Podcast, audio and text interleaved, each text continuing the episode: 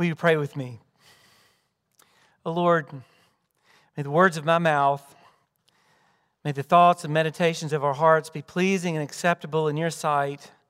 For God, you are our rock and our Redeemer. Amen. So, who is your favorite preacher? I mean, I'm not saying that like I, oh, yeah, yeah. No, not me. No, seriously. Who is your favorite preacher? I can remember when I was a child, Tommy Gilbert. Some of you may know Tommy Gilbert, Dot Gilbert. Uh, Tommy was the first preacher that I started really, you know, I would maybe zone in and out of, eh, you know, sermons because 18 minutes seemed like uh, three hours to me when I was eight or nine or 10. But I can remember him sharing these stories that were so like they, you got lost in a good way in his stories because it felt like you were right there caught in his sermon. And it felt like Tommy was the kind of preacher, um, and may he rest in peace. He was the kind of pe- preacher that you just felt like he was always, he was just talking to you. And he was the first guy that I re- uh, remember.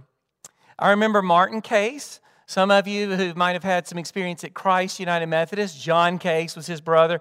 Everybody at Christ loves John. Well, I love Martin. And Martin was, uh, he only got in trouble when he talked about Ole Miss too much in the pulpit, right?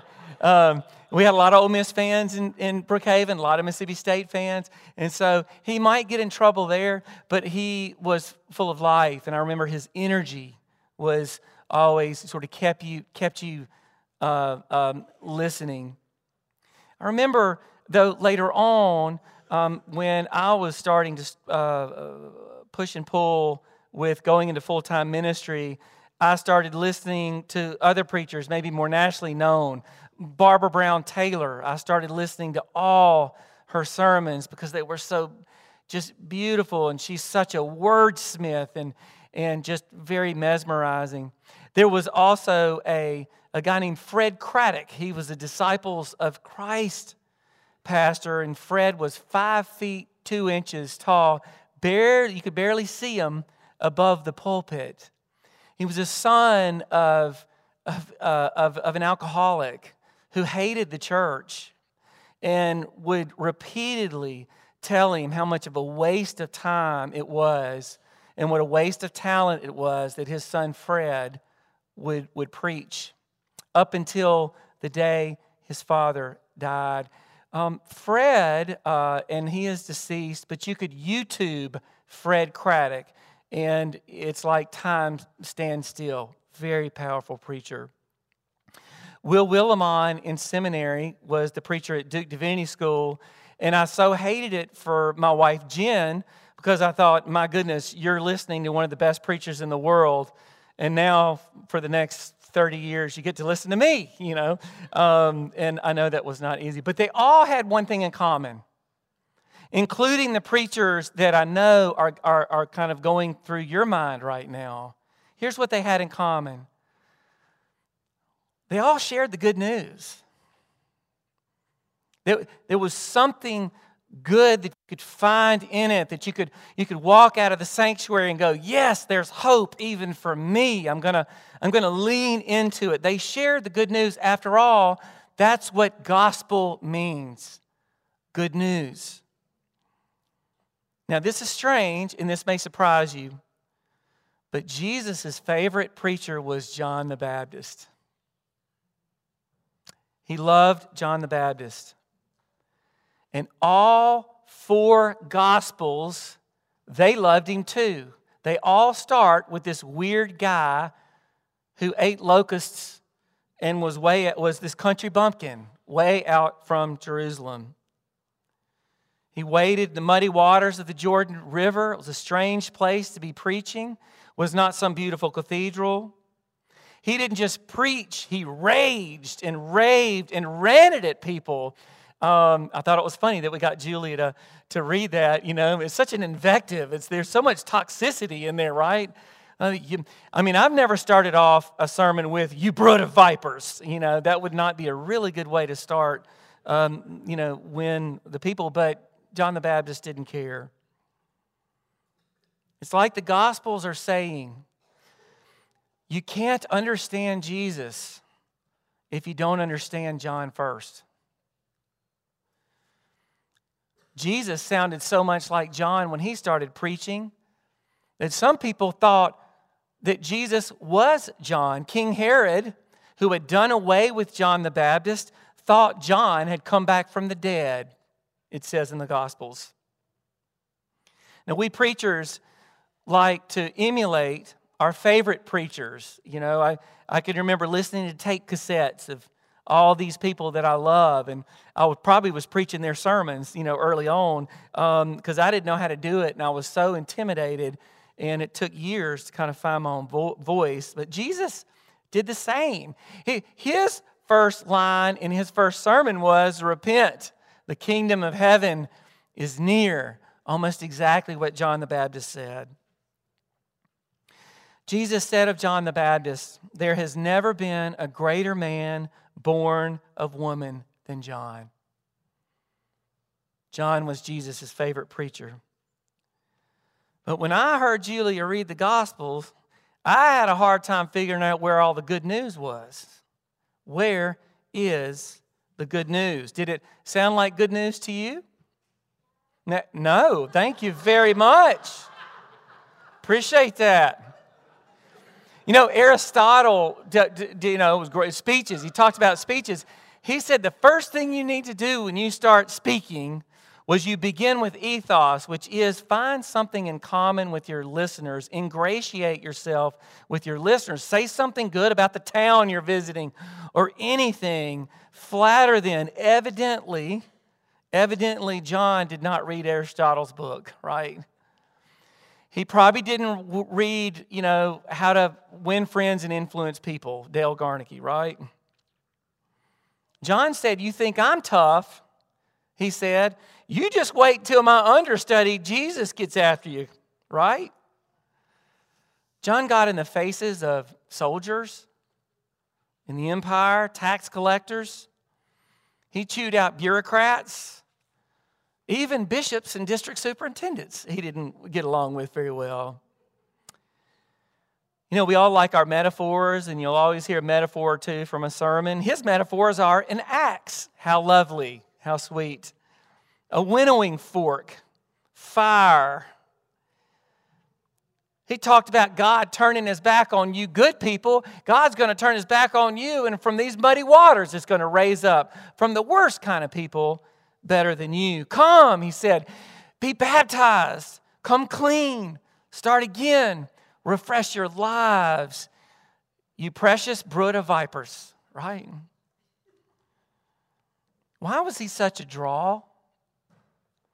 Why did people travel miles, as Fred Craddock once said? Why did people sit on the hoods of their, of their, of their camels to listen to him preach by the Jordan River? I think it's because John dared to speak of the possibility of change. I can change. You can change. We can change. And maybe just like today, they thought things are always going to be the same. Nothing's going to change in my life. Nothing's going to change in my town or this country. It's all just no good and hopeless. But to hear somebody in the Jordan saying that I might could change, that my life could change, that this world could change, that's good news. Now it says in Luke that the multitudes came, and many, many people, and they came and they loved to listen to him preach, but not everybody. King Herod, of course, did not because he was in power. He had everything to lose. Those in power don't want change. So Herod put him behind bars and put that man to death. But Luke says, in Luke's gospel, most people could not get enough of John the Baptist's preaching because he spoke of the gift of change. And that does sound like good news if you think about it. It also kind of seems impossible. But we hope it's true, don't we? We come to church on Sunday hoping against hope that maybe my situation or what I'm struggling with or something in this world can change. But it's a hard hope, it's a hard challenge. A counselor who did pastoral counseling told a friend of mine, said, You know, I've done 20 years of pastoral counseling, and the one thing I've learned is that people never change. He said, Yeah, they might tweak a little bit, but they don't, they don't change. NPR, a few years ago, in the Atlanta Federal Prison, they interviewed a guy that was serving 30 years for one ounce of crack cocaine. They asked him, How do you feel that you're in here for longer than some who have murdered and manslaughtered and have committed violent crimes? And he answered the reporter Americans have just lost faith that a criminal can change. But John the Baptist says otherwise. Might burn, might hurt, might be uncomfortable, but it's good news. My third class in accounting at Mississippi State was horrible. Um, I had already barely made a C in accounting one, almost failed accounting two. And I walked up to my accounting teacher for managerial accounting, the third thing I had to take to get my degree, and I was dreading it. So I was trying to be nice to my teacher. Maybe a little charm would work, you know. So I walked up, first day of class. Dr. Johnson, I said, I am horrible at this, and this really intimidates me. And uh, just know I'm not going to be a very good student. She said, Well, Mr. Case, you haven't had me yet, so sit down. This is the first day of the new class. Hey, and I made an A in her class, so that was good. Close family member of mine got hooked on Adderall so she could get a 4.0 because she needed to have a 4.0 to get to med school. And she spiraled into some of the worst years. And it was so stressful on my family, she spiraled out of control. She got kicked out of school. And she was told, because of what she had done in her life, that she would never be a doctor. Forget about it. We had to make some tough choices, tough love. And when we were talking to people in the uh, counseling business in Mississippi, so to speak, they said, Get ready. The average addict fails nine times in rehab before there's even a, any hope. We slumped our shoulders and walked away. Jesus says, You can change. Jesus says, Don't believe that pastoral counselor. it may be frightening, and it may be a as painful as an axe, fire, and winnowing fork, but you can change. That's why I came, said Jesus, so that you could change and find possibilities and get through whatever valley you're walking through. Yea, though I walk through the valley of the shadow of death, I shall not fear. Why? Because thou art with me. And things can change. And we say, Jesus, but you don't know us. I have flunked at life. And Jesus says, You've never had me as your teacher. You've never had me as your God and your Savior and your Redeemer. Believe it, things can change. John the Baptist, my favorite preacher, is. He's telling the truth. And your world will shift and the fire will burn away the chaff. You will be different by the time I've had you, says Jesus. The stone that you think can't be moved can be moved.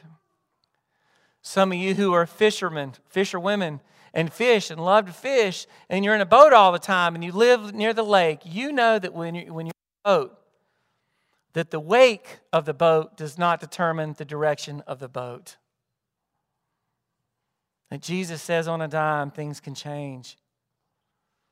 And the people that you're praying about and worried about, things can change. Yesterday, I was in Mobile in, a, in the sectionals combo uh, tennis tournament, doing great up until my car didn't start.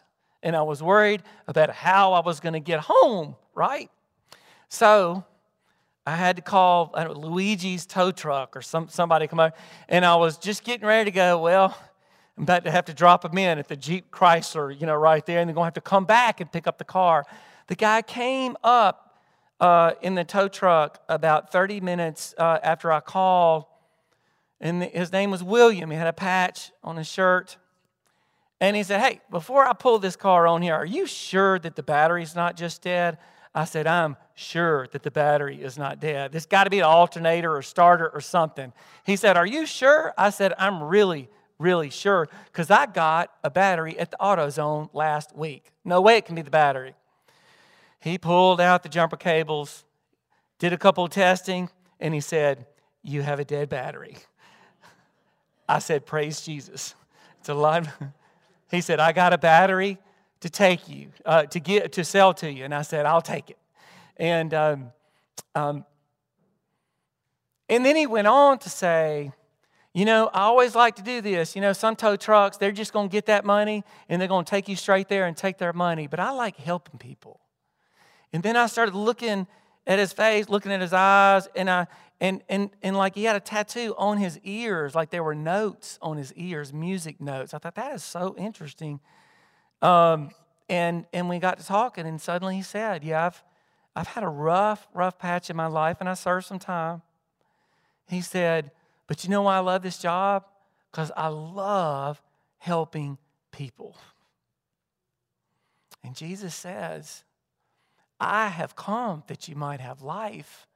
I have come that you can change. And change isn't always easy and it is not always pretty, but you can have life. We're here in Advent because we hope this is true. Because the world comes at us and tries to tell us that, nope, that's impossible anymore. Everybody's going to stay the same. I think that's why we love Christmas. A baby's on the way. We just baptized this beautiful baby. A baby's on, our, on the way into our lives. And if we take this seriously, we know everything's about to change in our lives. Just like when a baby comes in your life, everything changes. It's a fresh start. The whole world starting over again. And this baby, Jesus, as we gather around a very exhausted Mary and Joseph. We want so badly to know that our lives our relationships in our world can be different. Make a way, says John. Make a way. God is coming. Things are about to change. And y'all, I know it is scary. But Christ came so that we might, that our lives might be changed. You know, I, I, I, really, I'm just preaching on repentance, but that's such a loaded word that I didn't even want to say it today. But it's not a bad word, it's a good word. It means metanoia, it means change of mind.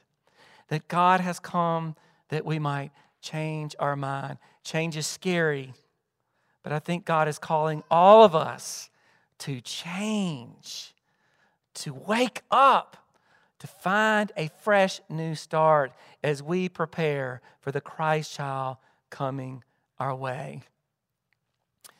There was a, uh, Fred Craddock tells a story of a preacher who, um, who walked in to a hospital room, a very helpless, situ- hopeless situation. The woman was almost certain to die, and she had a very terrible illness. And, and uh, they were talking a little bit, and uh, finally he said, "Well, what can I, you know, what would you like me to pray for?" And she says, "Of course, that I be healed."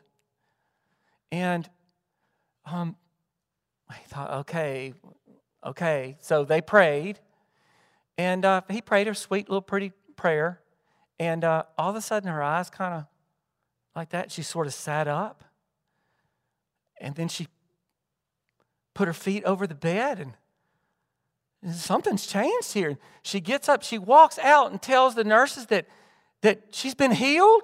She couldn't believe it. Well, that little, that young pastor just kind of slinked out of the door and walked down the stairwell and uh, stunned that the prayer worked.